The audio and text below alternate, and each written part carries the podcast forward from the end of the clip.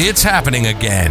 Welcome to Work Cookie, a SEBOC podcast. As we broadcast around the world, get bite sized morsels and tidbits from our industrial organizational psychologists, other experts, and the latest research on the workplace to boost your organization's effectiveness. Sign up now at seboc.com. That's S E B O C.com to engage with our community, gain a sense of belonging, access our other media, and get rapid advice from our experts. Would it be a bad idea to make your most challenging workplace problems go away?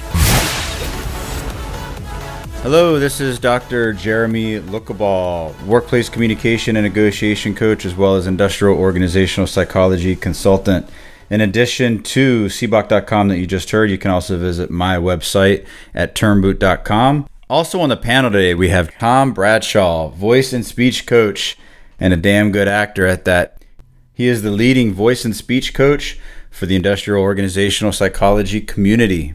Well, hello, everybody. Uh, good morning to you if you're here in North America, uh, or good afternoon if you're on the East Coast, and whatever time of day it is, wherever you're listening to, or if you're listening to the uh, recording of this event, uh, welcome. We're glad to have you here. This is, of course, uh, the SEBOC uh, weekly broadcast as we talk to IOs and others, people who work in the people industry in the business community. And uh, uh, Dr. Jeremy Lukaba is with us, of course. Uh, Sarah Smith Berry should be with us shortly. And thank you to everyone who showed up today. Uh, today, we're going to have a panel, an open mic discussion. So if you would like to become part of the discussion, just raise your hand and we'll bring you on stage. And today, we're going to be talking about high versus low stake situations, how to use psychometric tests for the workplace. Uh, well, Jeremy, uh, let's start there because uh, you know Sarah is really got the in-depth information on psychometric testing, but I'm sure you have some experience as well. So, for someone like me, and I could be the only person here today who doesn't actually know what psychometric testing is, mm-hmm. do you want to give us sort of a, a background on, on what it is, how it can be used, and then do you think it's effective? Yeah, yeah. So let's do this a little bit backwards today. Um, I, have got to leave a little early today, around 20, 25 after. So I'm going to do the closing now. So I want to mention that our next next week's event is on uh, February 10th. Next Thursday is how to handle gossip in the workplace, and we'll even get into how gossip can be good, good, good, good, and gooder in the workplace. and if you're an IO, so I'll, I'll say this: if you're an IO that's mid-career uh, early career or still an IO student, jump over to seboc.com. There's currently a waiting list for membership, but get on that waiting list for IOs. We've got some great services in terms of brand building, in terms of um, the job hunt, in terms of professional development, and all kinds of great things. And of course, if you're an organization looking to get paired with an IO psychologist to work with your organization, go ahead and get in, in touch with us there as well. So, Tom, in terms of you know what are psychometric tests in the workplace, so we it's interesting because I, as IOs we play this kind of half. Many of us play half a data scientist role and then half an applied practitioner role. And what these tests are, first off, and this is why it's high versus low stake situation, because there are some tests that are out there that are okay for team development, for low stake situations like professional development. And what we, what we want to do is we want to make sure because for those in HR, keep the company out of court. So for high stake situations, especially, you've got to have assessments that can hold uh, up uh, to legal battles, right? Hold their hold, hold their own own water, and that generally comes down to the psychometric properties of the assessment, the reliability, the norming group, the validity, um, all kinds of, of different um, statistical aspects of that of that test, and making sure that you know. Um, even in terms of inter-rater reliability and, and taking being able to bracket biases and then also who's who's providing the assessment. Is it somebody who took a crash course? Is it someone who's certified? Is it someone who is not certified but holds a master's degree or a phd in one of the sciences necessary like psychology to administer the assessment. So there's really a ton to talk about today because part of it is understanding what type of assessment to use when. And really I, I think that the the fun or the debate comes when we start talking about like your discs and your big five and those kinds of things because there's tons of ios that are so on the line of you know don't ever use disc don't ever use big five because you're putting people into brackets you rarely get people that are qualified to to do these kinds of things sometimes you can do more harm than good especially when you're talking about intact teams where conflict can occur and i'll share my own uh, opinion on that. I will. Uh, I will um, invite, of course. So this is an open mic, and anyone is completely welcome to come up, ask a question. Please use the chat, and if, as much as you can, raise your hand. Uh, very open mic, informal. We like to, you know, always increase that community and belonging here. So please let the questions fly, let the opinions fly, let the perspectives fly. And Tom's a good moderator, so if any one of us start throwing punches in terms of which test to use or which not, Tom will come in here and, uh, and break it up. He'll break it up. So, Tom, back over to you. I see someone's got a hand raised. Well, ding ding, the battle begins. Amanda Ray, start us off. It's not so much of a battle, but just more of a, from a statistical perspective, that the Big Five has got um, when you reverse score the narcissism scale, um, there's a positive uh, intercorrelation rating with all of the other scales. So there has been some uh, individuals that I've worked with that they won't use that because there is not much of a factor loading difference when you reverse score that uh, because they are all so interrelated. Um, and the other thing that I think people need to keep in mind, because there was a uh, you're always going to have your naysayers out there. And if you're ever going to use any instrument, you need to be well versed in what the naysayers are to be able to acknowledge that. Um, for instance, when, because I'm certified for the Myers Briggs, and I know that it is for a very specific purpose and a very specific purpose only. Um, there's been others that have been certified that have used it for other desired purposes, which the company does not support. Um, and it's even had this documentary that's on HBO Max that covered it. Um, I'm forgetting what it's called, but it it really dug at the assessment itself. But you need to keep in mind as practitioners that you're aligning the assessment with its. Um, yep, thank you, uh, persona. Um, you want to make certain that you're staying within the limitations and not exceeding the limitations because those that went outside of the limitations they're no longer allowed to use the instrument they have been kicked out of there. And my big thing is that when I tell clients is that this is not a be all end all instrument.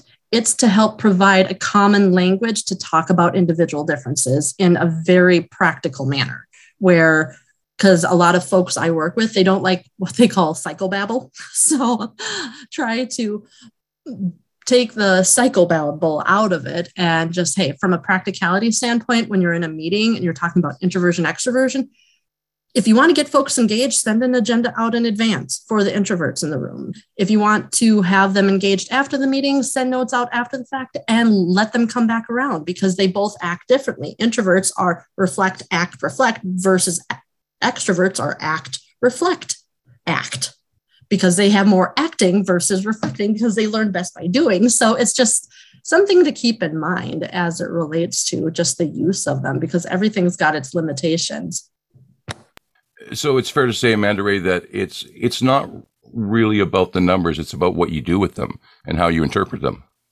Yeah, yeah, because they have because there's a quote unquote scale in the Myers Briggs assessment, um, and people often think that that's a weight of how strong they are one in one way or the other. But we all have them. We use all of them. Some of us just gain better access to certain preference types because we have an innate disposition like right-handed or left-handedness dominance um, but that skill is often misinterpreted by the lay folks of that this is a skill, but it's actually a scale of clarity based upon how consistent you answered the questions leaning one way or the other. All right, but but Jeremy, you know, I I can take as as a speechwriter, give me some statistics and I can prove anything, both on the positive and on the negative side of an argument. So the, the, the numbers with statistics are almost irrelevant. And it really comes down to how you want to interpret it and how skilled you are at crafting a speech or presentation for a client. But let me ask you with these psychometric numbers, you know, once again, does it depend on who's interpreting these numbers and how skilled they are? And doesn't that require that you have experience? But then we get into this, you know, how do you get experience without the opportunity? You know there may there may be other perspectives. I don't I don't think it's open to interpretation. I mean it's it's pretty clear when you look at statistics. You know what's uh what's a you know a medium size effect, what's a high size effect, um, what's uh, a coefficient that says it's good reliability, um, th- those kinds of things. So I don't think there's much in dispute there. I think where the dispute comes is the the effect of um, what what what's what's actually married married what's actually measured because you have with assessments normally you have a global scale which are your kind of like your big kind of umbrella uh, factors. Uh, and then you have your your subscales, which are what make up um, what what that umbrella is. So it, it's a matter of I, I, think oftentimes where the where the debate comes in. First off, one of the big debates is people say we don't like these ones where it's like four four quadrants and it puts people into a box. And that's a valid concern. I've seen other people do like a Kolbe and a DISC assessment uh, in groups, and I've seen uh, people come out of those saying we are worse off because that happened. Now we're starting to have conflict because you have people that you've got when you're when you're and that's a low stakes situation. That might be for team building, looking at someone's productivity style, where maybe you have people with big ideas and then someone shooting down those ideas and those kinds of things, right? Low stakes situations on paper, but high stakes situations for for the people involved. So with that, it really takes somebody who has a passion for that for that particular low stakes. You know, I'll just call it a quadrant assessment. Um, somebody who's read the the tech, technical manual. Even I have the tech, technical manual for the for the disc. It's actually it's a good. I mean, I I I've in the past used it for team building. I'm not sure I would use it anymore. Um, but you know, years and years ago, I made sure I knew the, the the the technical manual extremely well, and I was able to really provide value to the to the people. But I kn- I knew my stuff, and I made sure that I knew it. I made sure that I studied under people who um, who knew what they were doing. You know, now I now my favorites are. I know um, Sarah's. Is, oh, by the way, Sarah mentioned. Is Sarah here yet? I got two screens going on here. Sarah has a got caught up in a winter storm hopefully she'll be able to, to jump on. She, Sarah likes the predict, predictive index, and I know that's kind of like one of the bigger, um, not a buzzword, but you know it's the, the, one of the more common ones that, that I always look into the predictive index. I I like the Hogan and I like the the 16PF because there's so much there. These are more barrage assessments uh, where you can get all kinds of uh, like like just with the Hogan, you can do personality, you can do development, you can do business reasoning. That'll that'll take into consideration how one thinks in terms of critical thinking, strategic thinking, in terms of tactical thinking. You know, should someone are we able to predict someone's behavior if they were, for example, to be on a, a governing party of of the organization, especially when you look at like family business governments, the governance, governance, those kinds of things. Um, but you also have personality inventory, you have values inventory, um, development. So there's all kinds of different uh, things that can be looked into. And even with the 16PF, so the 16PF is a 16 personalities factors. And just a little history, it was actually started with, uh, I think it was Raymond Cattell in the 1930s. He was doing work with, oh goodness, the guy who did Pearson's R. I can't, uh, I can't think of it now. Working on the correlation matrix and that test was first put out, published in 1949. is something like 30 years before even the Big Five. But a lot of people that talk about the Big Five think that it's a copycat off of that when it's actually the other way around. So it's int- first off, it's notable to call out that isn't it isn't it interesting the uh, the things that people get excited about and debate about it's just interesting to me because in general life when we're not at work and we're not talking to our io friends or our hr friends people you know you might debate about the lawn or football and these kinds of things but we like to talk about statistics and different personality inventories. I, I think it's i, I think it's uh, cool really just to, to to put it that way. So there's a lot that that goes into it. I you know and i'm always curious about I'm always curious, kind of switching gears for a second, about the in-house assessments. uh, that you know you've got all these other organizations that are doing assessments. Some of them are providers, they're consultants, and they might use the Hogan or the 16PF or whatever it is. But they're also creating their own assessments, and we're not oftentimes privy to them. And I'm always interested in you know what's the the big difference between between those the, the major companies that are using these because they're usually using these for high high stakes situation excuse me high stakes situations. Hiring firing um, placement within an organization and those kinds of things tom. You're muted. Trying to be quiet. Especially for some of the younger professionals or those people who may be listening who are you know still in post-secondary. Can you give me your top three not which are the three that you consider the best, but which are the three that you've relied upon and have been the most effective in your career to this point? The top three assessments? Yeah. You know, it's it's interesting because it's a, it's a journey. You know, you start out as um, a younger practitioner who might not know as much, and you think things are great. We all go through it. You know, it's before we, we start to gain that, that kind of a wisdom, and then we start to wrestle with ourselves and just with complete complete and i thought about you know how do i approach this today? Because i have opinions but i also have struggles. And just with full disclosure with the struggles i've used the the, the disc for team development. Uh, i've used Kolbe for team development and orgs.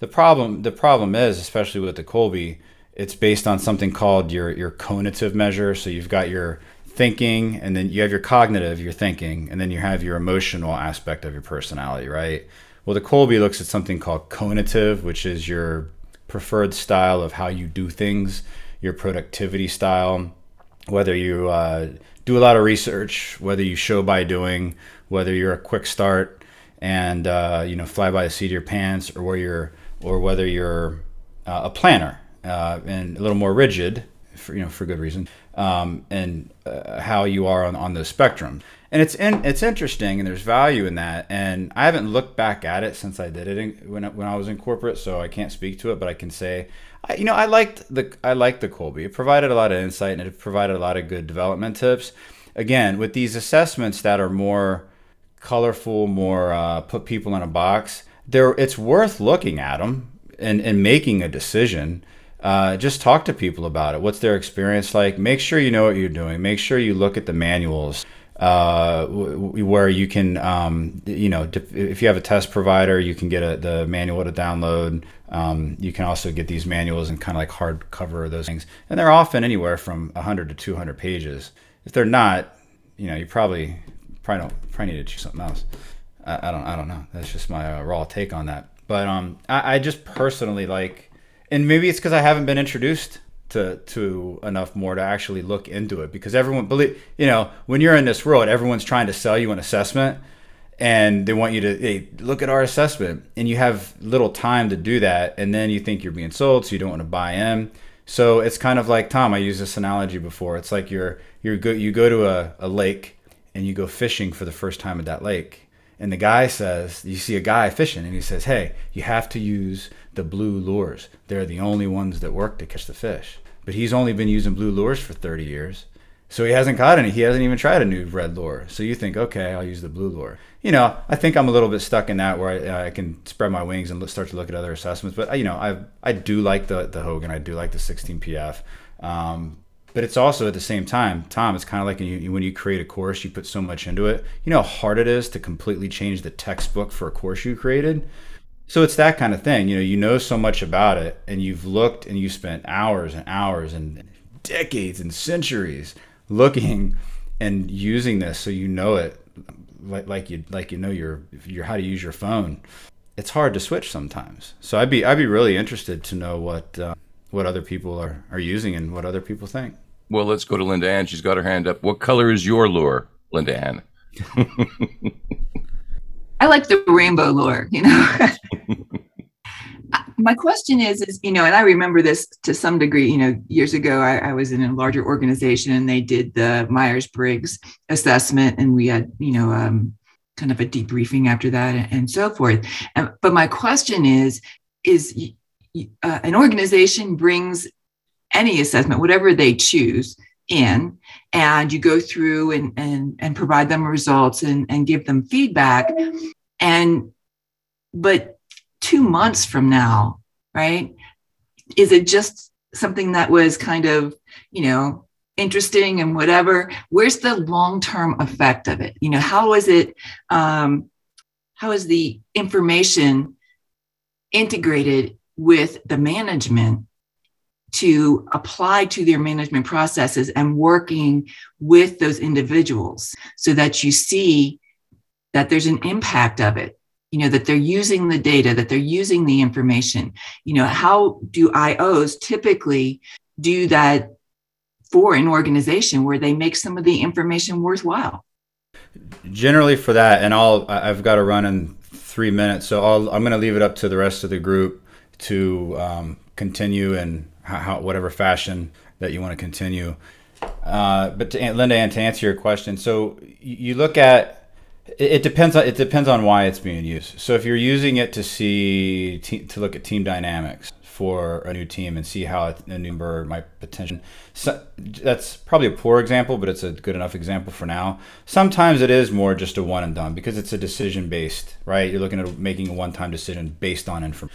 But when you're looking at, at it for you know your team development, generally you're looking at it if you're doing it. Hopefully, you're doing it with intact teams because you want the teams to be able to use these things. I mean, I've seen organizations where they'll put their um, you know their profiles on their you know you walk through an office building and they have them on their cubicle kind of thing and it's an it's an interesting it's nice because it's an interesting point for conversation uh, uh, it adds a little clarity in terms of why someone might behave a certain way the, the key is non-judgment really and that's one of the, the main uh, negatives that can come out of these things if they're not done the right way and you don't have the culture the right way because there can be a lot of judgment. Oh, you fly by, you know, you you you fly by the seat of your pants. You don't think you don't think enough through, and you probably have ideas that you haven't thought through, and you're poor at making business decisions. You know, that's not necessarily so. We can't. It's not judgment. The idea with these profiles is there's no wrong profile there's development tips and different things, but you can't you can't look at anyone's profile. You got to you have to when you do it in intact teams,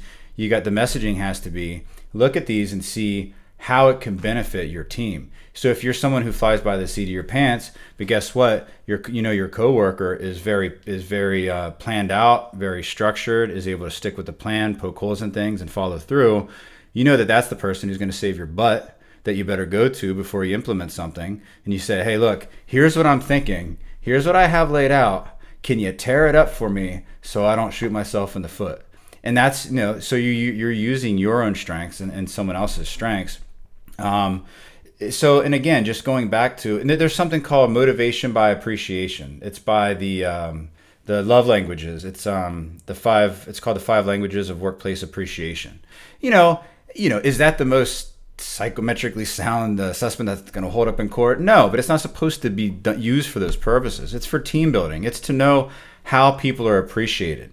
You know, if, if I'm an employee, am I will I be more impacted if my boss, you know, rolls up their sleeves and, and works with me, or will I be more impacted if I get a quiet recognition, good job, or a, a, physical gift. It's how we respond. So there's there's value to that in your teams, and there's great discussion points uh, for that. And um, to go fully back to your point, uh, Linda Ann, I, you know, I, the last research that I looked into, you know, training, right? What is it? Training 80% of time and resources just goes to, to waste. When you're looking at training, it's just so bad. The, but supervisor follow through accounts for 70% was the last that I saw. I'm sure that the 70% of effectiveness of a trainer. So you've got to get supervisors in. And this isn't just for, you know, if you're doing a team assessment, but and you know, if you're any kind of training that your employee is in, there should be follow up. There should be consistent 15 minute meetings at least once a month, at least for six months. What did you learn? What can you show me? And that helps that person who is just learning the material actually teach the material and be by teaching the material to their supervisor, they start to encode it differently through a process called elaborative rehearsal, which allows it which allows it to stick and turn that learning actually into into behavior change. Um, I'm going to sign off, Tom. I'm going to leave it in your capable hands and everyone. So thank you, everyone. You're, you're not going to un- sign off and we're all going to get lost, are you? nope. I'm going to make you moderator, and uh, where I have to go does not require my Zoom. So. All right. Lovely. Thanks, Jeremy. Thank you. Ariana, I saw you had your hand up. You want to jump in here? Yeah, sorry. It was um, a little bit earlier in the conversation. And I think that with psychometric assessments, you know, you asked Tom, what is that? So I think I want to back up and talk about like, what are psychometric assessments and what do we even mean? So I would say, like, the non vernacular version is just us as behavioral psychologists and consultants trying to measure what is in the psychological domain. And I think that because people often assume that that's not possible, that's where we get all of our psychometrics from. And when we say psychometrics and we're talking about statistics, I think it's also important to come back to like, what are we saying by statistics? To your point, like, we can use statistics in a lot of ways, but how we prove this validity, as we keep talking about, is first defining our construct. So, like, what are we trying to measure? Um, so, I actually use psychometric assessments, but on a um, organization level. In my role, I help organizations assess their culture through psychometric assessments. And so, for my area, the whole domain that we're measuring is ethical culture, the extent to which there's like transparency in an organization, organizational justice, all these things that we talk about. Um, but then there's all these individual domains as well. So the individual's personality characteristics, the individual's competency and skills. Um, and so then when we talk about applying, then it's very different as well. So like we're using it purely for selection. There's times with like the the PI where you just take it on the onset, they look at your profile and then you're hired or not hired, and that may or may not be integrated into the culture at large. But what I was going to respond, sorry for that kind of long segue, but I think that's kind of helpful in like us thinking about what we're trying to talk about today. Um, to Linda Ann's, I really do like when organizations can leverage these, whether or not it's used in selection and then people carry their profile into work, or whether or not you just use it for a team for team development.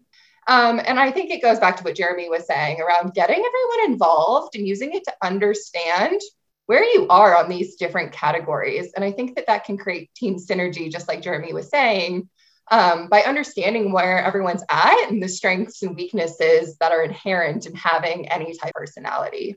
So, an example from my last role as a leadership consultant, we would bring a team of executives, give them all two or three personality assessments to get a wide range. We wouldn't just rely on one.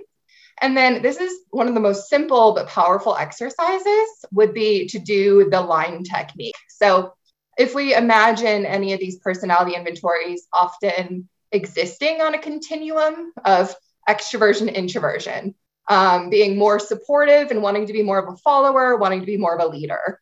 And we'd have everyone take their personality scores on, on each assessment subscale. We have them line up and like go back and forth around the room on who's on which spectrum, who's in the middle.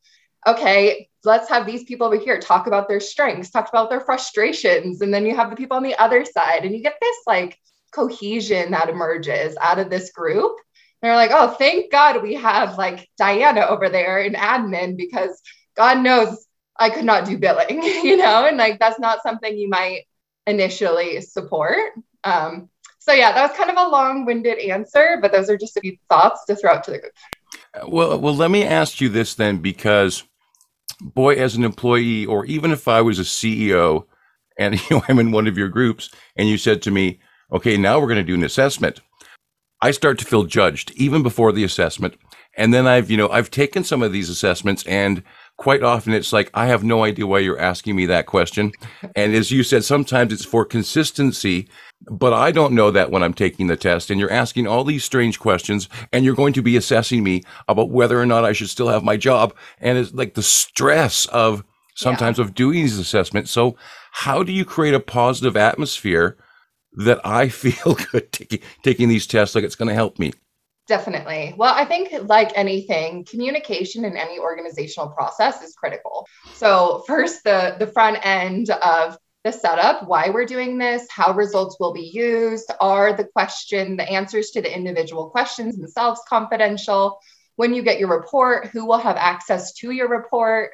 So oftentimes only the individuals will have access to their report and then we'll ask for permission to do aggregate reports so that like you can map where people are, but we never do that just on without that. And I'll be honest, it does come up. Actually, one more thing I'll say is also the debrief is important. So what we did is we would do these assessments, communicate on the front end, but also do a one-on-one debrief that was usually an hour long. So you could go with the individual, they could talk about their concerns. And then debriefing, I realized in practice of doing this time and time again, is it actually really de escalates. People feel, after a good debrief, people feel very seen, actually. They'll be like, actually, so in comparison, do you do you feel like like you have these traits? And is this sometimes a challenge? People are like yeah that's so me you know? And um and so and i have had people i had one guy come in and i was in this like i was flew to raleigh to one of our headquarters. It was in like this nice office with windows. And this guy comes in. He's like i feel like this is like office space. Have you seen that movie? You know am i about to be fired? People come in with these fears and they think like you're like about to see into their soul. And if you don't like what they see then they'll be out the door. And i think that just creating that sense of psychological safety and room for vulnerability allows us to kind of break down these barriers of not having ourselves fully seen at work or being able to show up in our full personality. It's really the opposite of getting them to know that so great to see their strengths and we just want to leverage them more. Thank you for that. Amanda Ray, let's go to you. One thing I was going to say in the chat that would have been a little too lengthy was that your state's psychology board can also define client in a very specific way. Um, and the practices that are adhered to within your state can also impact that. So in my state, um, we have got a group of us that get together on a monthly basis. Um, and it was actually a point of conversation of about client definition. And it's really came down to who initiated the request because then that initiation of the request can impact um, confidentiality and privacy so for instance um, if a full office was to request this as a part of their office training then we let the office and everybody know up front that the office is considered the client meaning that your assessment results will be shared with the team as a whole for the entire for the intent of team building versus if one person were to come to me for a request or if it was an open enrollment learning opportunity that people were uh, taking an assessment that's attached to it where then that stuff is their private information. Um, but we have found that practices within your regional or local community can also dictate and impact how that privacy is impacted. And if like she was saying if you set it up at the beginning and you yourself can model that vulnerability trust um, in creating that safe environment you can help in easing individuals um, and i also have found with other assessments it's best to preface that trying to take these assessments especially if you're trying to get at the heart of an individual of whom they are when they're in the, their best self their most natural self is to give them some guiding tips. Don't do it after you've had an argument with your spouse. There's a spillover effect. You're going to read into things differently. Don't do it when you're sleep deprived. Don't do it when you're hangry. Make certain that you are feeling the best that you can feel because the assessments they're prone to human error both from the individuals that have created it in addition to those that take it and that is the one thing about that debrief after the assessments are are just so vital because it can aid in creating clarity on on if something happened to go haywire so to speak. Because there's been times in which i've had single one-on-ones where folks have taken assessment and they're like this is not me at all. I'm like okay so tell me about that day before you took the assessment. What was going on? What happened? And then i find that they had a big argument. They didn't eat. Their child kept kept them up all night. I'm like did you feel like you were yourself that day? No. Well, let's let's give you some time. Let's come back to it in a month and you can try the assessment again if you'd like to continue forward, you know, for developmental purposes. At at the same time, can these assessments be used poorly or can they be used in unethical ways? Oh, re- absolutely. Yeah, because the reason I'm asking is having taught in post secondary, you know, every term there's student evaluations. Mhm. And the, the idea is that as an instructor, it gives you a chance to reflect, see what Mhm. perhaps where. But I always found myself, you know, my, my student assessments were always high. They were, they were, you know, Mhm. 80% fours and fives. Mhm. And, and so there was very little that I could learn from those assessments. I never got any pat on the back from Mhm. administration going, wow, you've got incredible numbers. Your assessments are really good. But I did see them use those assessments to punish other instructors who did not get good results from their students. And sometimes, you know, to be honest, it was the instructor, but sometimes that's a complicated situation and it can Yeah. be classroom dynamics. So, how do we prevent organizations from misusing this information?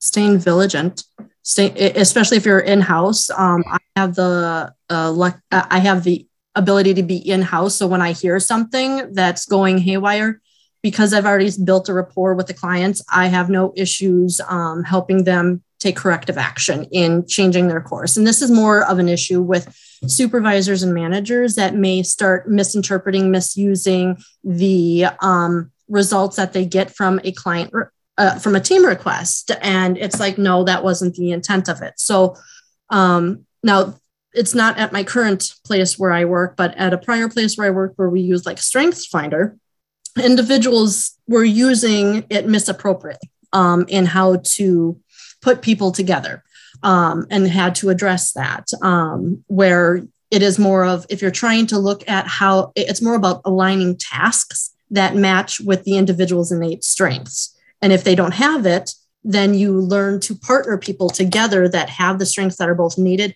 for that task at hand because it's cross collaborative ability and it gives them also the stretch room to uh, interpersonally grow and to uh, develop rapport within the team by having people work together.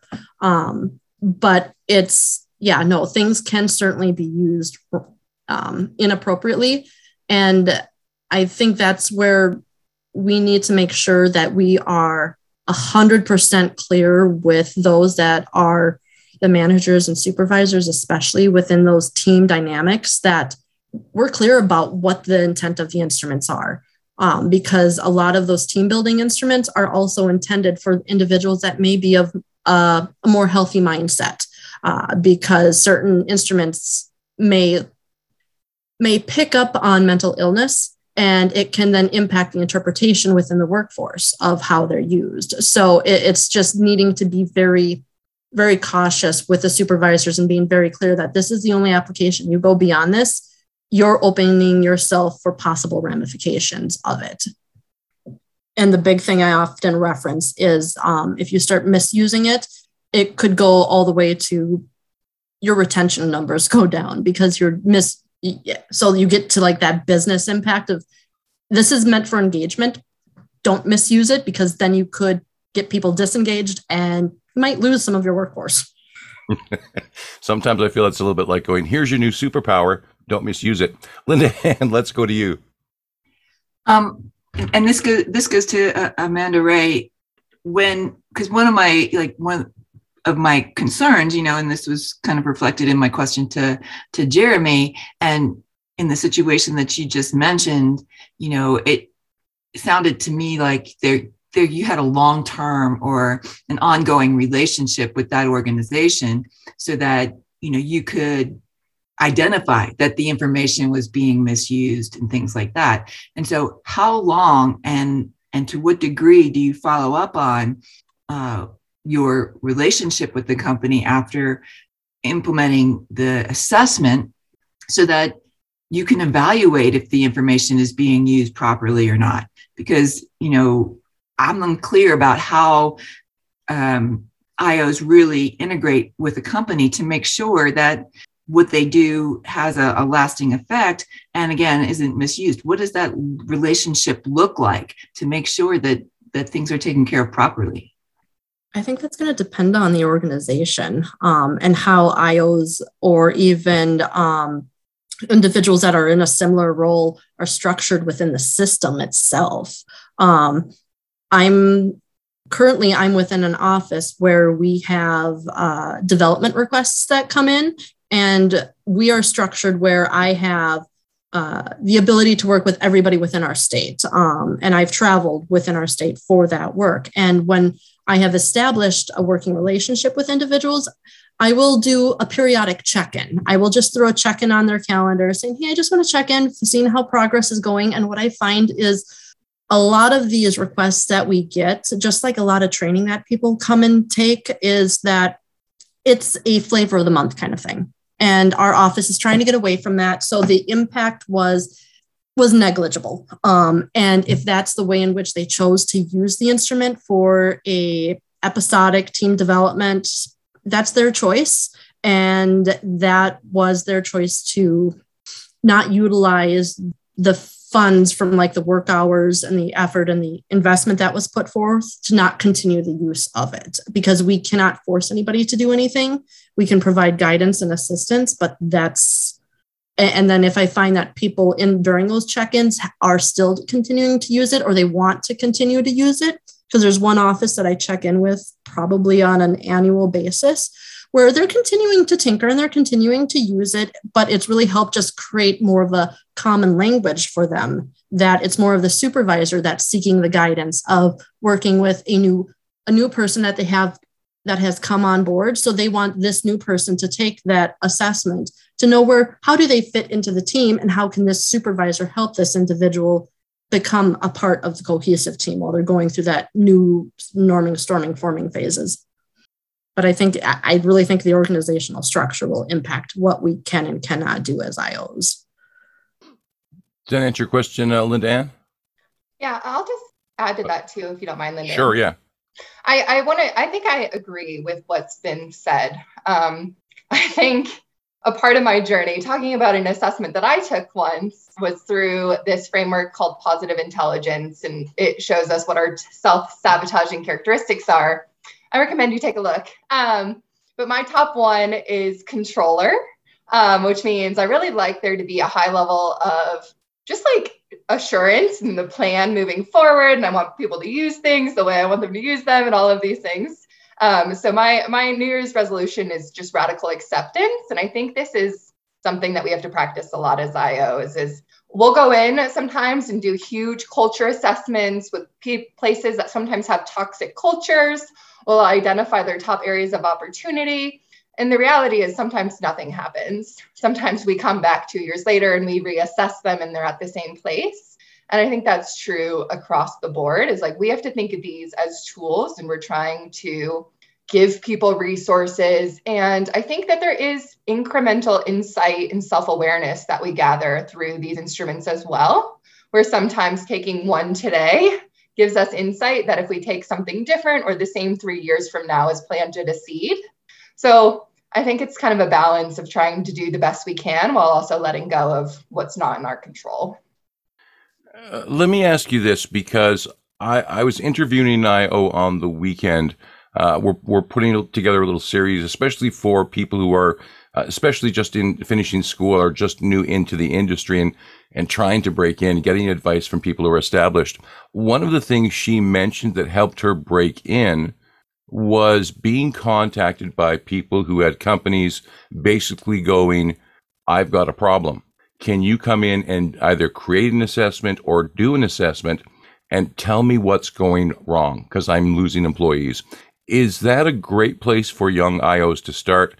Because at the same, like I'm sitting here going, yeah, that'd be a great place. At the same time, if I was hiring that person, I might want somebody with 20 years experience. So is it great? Is it a good entry point for young IOs? Or do you want to leave assessments to maybe a few years out when you've got some experience.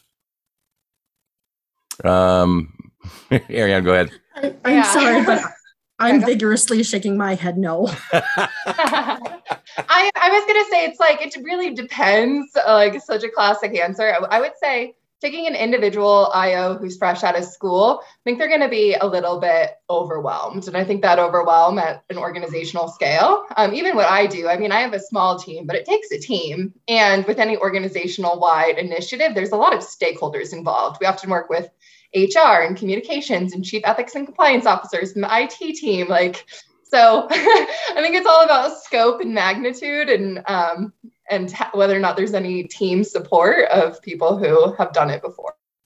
What do you say on that, Amanda? Ray?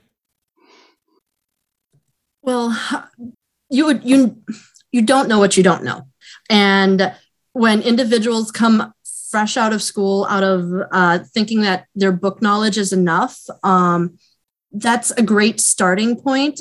But when they're looking for experience, I really think that they need to start with a smaller system so maybe start with a team or an office to to start getting a taste of what is within there especially if they're because again i you could pro based on your um, state you're in you could be an io at a master's level you could be an io at a um, phd level our state doesn't even recognize io psychologists i can't call myself a psychologist on paper because that's only for clinicians and counselors. Um, so we can call ourselves psychologists in my state verbally, but not on paper. I have to be an IO psychological practitioner in our state. So, um, but because uh, you're just starting to gain your foot in, and if your background is at a master's level, so you're really just starting to hit the t- tip of the iceberg, and you haven't gained an idea of that systematic impact uh, that an organization can have and you're only looking at this it's the individual you can do more harm than good. And a part of what the work we do is do no harm or minimize the harm that we can do. So it's knowing your limitations of practice so if you're coming in brand new as an io you have to acknowledge there's stuff i don't know and then possibly then look at okay so where do i start start with one on one coaching. Start learning what can impact a person through experience. Go then into a more of a bigger team dynamic. Um, my biggest recommendation for brand new IOs is go in house first. Get be able to get a breadth of everything within your area that you want to practice and then go out of house. Take the knowledge that you've learned and then go out of house if you want to be an independent. But going independent and taking on a full company at once, you could harm your reputation from the get go. Yeah, very, very say true. That sometimes being an external consultant can also be a great place to start, but usually through like a fellowship, you know, an associate role and not taking on everything self in the beginning. or maybe your dad owns a business. And Linda, let's go to you. So, um, you know, I'm trying to look at this from the implementation within an organization to maximize any impact and effect. And so, is there a way or some processes that if an organization is looking to do some assessments, that they should processes that they should take or procedures that they should take to prepare the organization um, appropriately so that there's the most re- receptivity and um, educated consumption of the the assessment. In other words instead of just saying okay mark your calendars you know next wednesday we're all doing this assessment and then you go well, what the hell is this? And you go, and why are we doing this? And they're spending all this money you know so is there a way or do you have a typical process that is used to prepare a company to engage in this in, a, in an effective way? Yeah that, that is a great question linda and because I've been the person going through that process where, and it wasn't just next Wednesday, we're all doing the assessment. It's you have to have the assessment done by next Wednesday or you're in trouble. Like, if that's the way it was handled in the organization I was with. So, so how do we prepare organizations? You know, let's throw that out to the floor. Anybody jump in who wants to. Uh, you know, I would have loved that situation if not only if there had been some time taken before the assessment to really bring me up to speed about why these assessments were being done. But then once again, with my experience, there was no follow up. Amanda Ray, over to you. All right, I feel like I'm monopolizing, but uh, there, I think it always starts with the top down.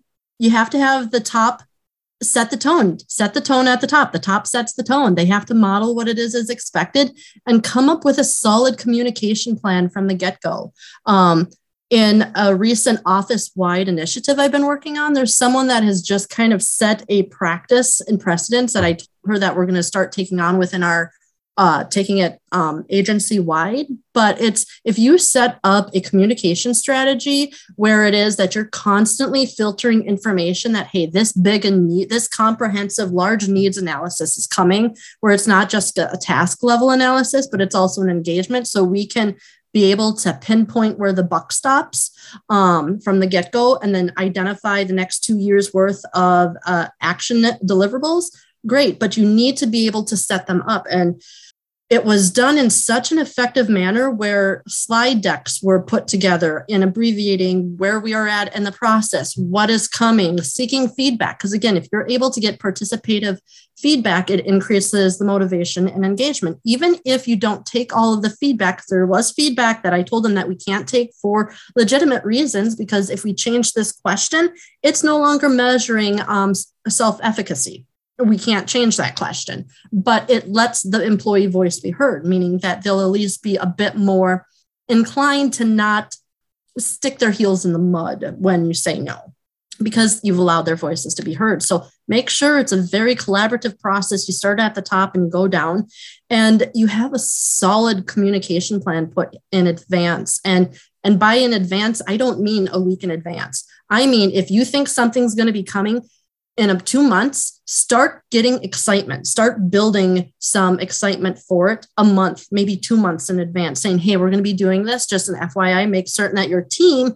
is going to have the bandwidth and the time allowed to do this assessment. And then say, okay, we're coming up. It's in a month. Make sure that you do. Just making certain that the communication is constant because then when it when you're then at the implementation of the instrument, then you can get that percentage that is above the 20% of voluntary surveys that you're hitting a better mark because right now we're hitting almost 60 70% and that, and I and I've congratulated the woman that's been helping with the communication plan because there's a lot of excitement behind this initiative. That that is great to hear. Um, Ariana, let's go to you next, and then Brittany over to you. Yeah, absolutely. Um, I'll be honest. We we don't we have a kind of a middle ground with the way we do our ethical culture assessments. Um, in reality, I think with a lot of large companies, it's a big push to do one CEO announcement, um, to do one announcement during a town hall, or we have, call them in the know sessions, you know, whatever your company's weekly meeting is. So typically, what we do in best practices is we do one CEO announcement. We do encourage that leaders talk about it. And then we translate that announcement into all of the global languages that people are taking the assessment in.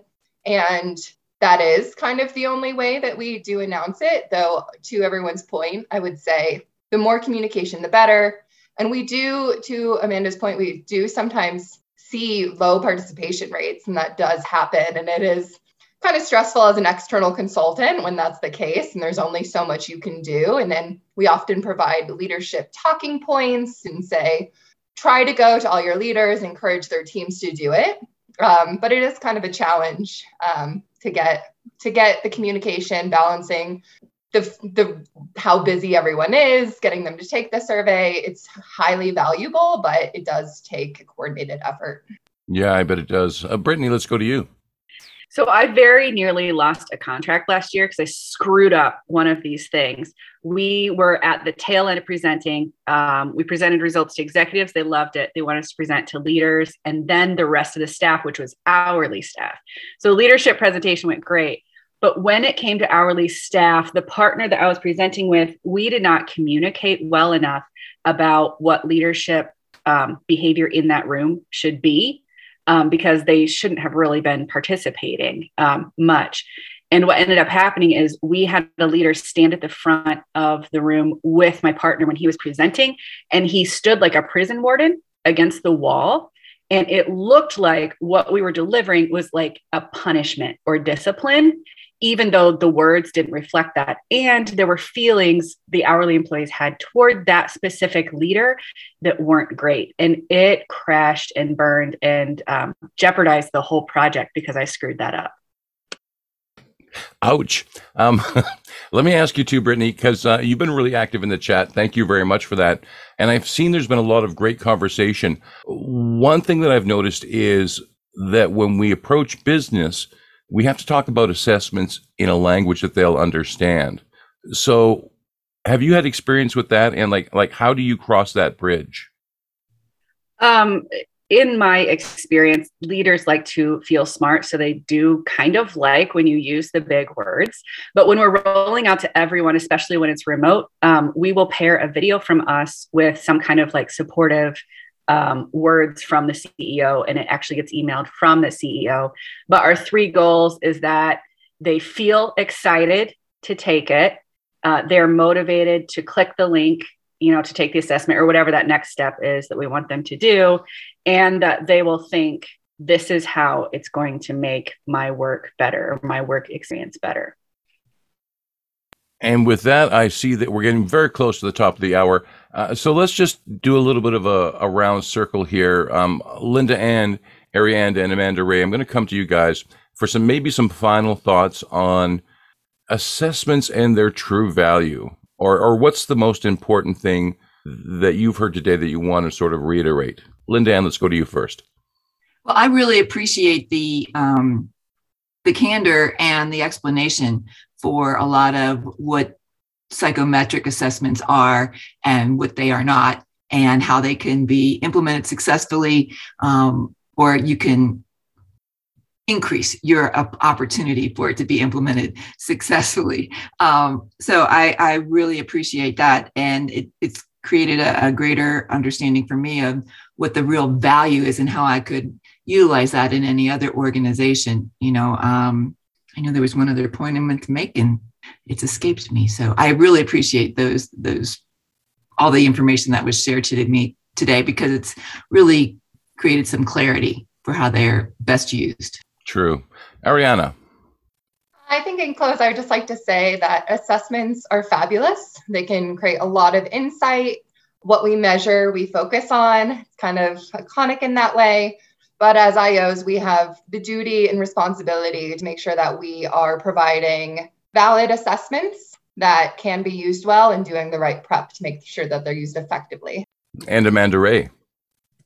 I'm just going to build off of Ariana's because that's a really solid way to put it. Um, and to make sure that you make some sort of practical um, connection to what it is that this can be used for and implemented for within the workplace, because that's really what, at the end of the day, those taking the assessments are often looking for is how can I use this information? Yeah, great advice. Uh, well, thank you very much, everybody. Great discussion today, uh, as we have every Thursday. Uh, so, you know, please use your voice, share the news and information about the community, uh, have other people join us here as well, and spread the word about our Thursday get-togethers. Uh, with that, everybody, thank you very much, and we're going to call an end in five, four, three, two, one. Thanks for listening to this episode of Work Cookie, a SEBOC podcast. Don't forget to sign up at seboc.com. That's S E B O C.com to engage with our community, gain a sense of belonging, access our other media, and get rapid advice from experts. Would it be a bad idea to make your most challenging workplace problems go away? Don't forget to check out our corporate, career boost, recruiter, and even student memberships at seboc.com.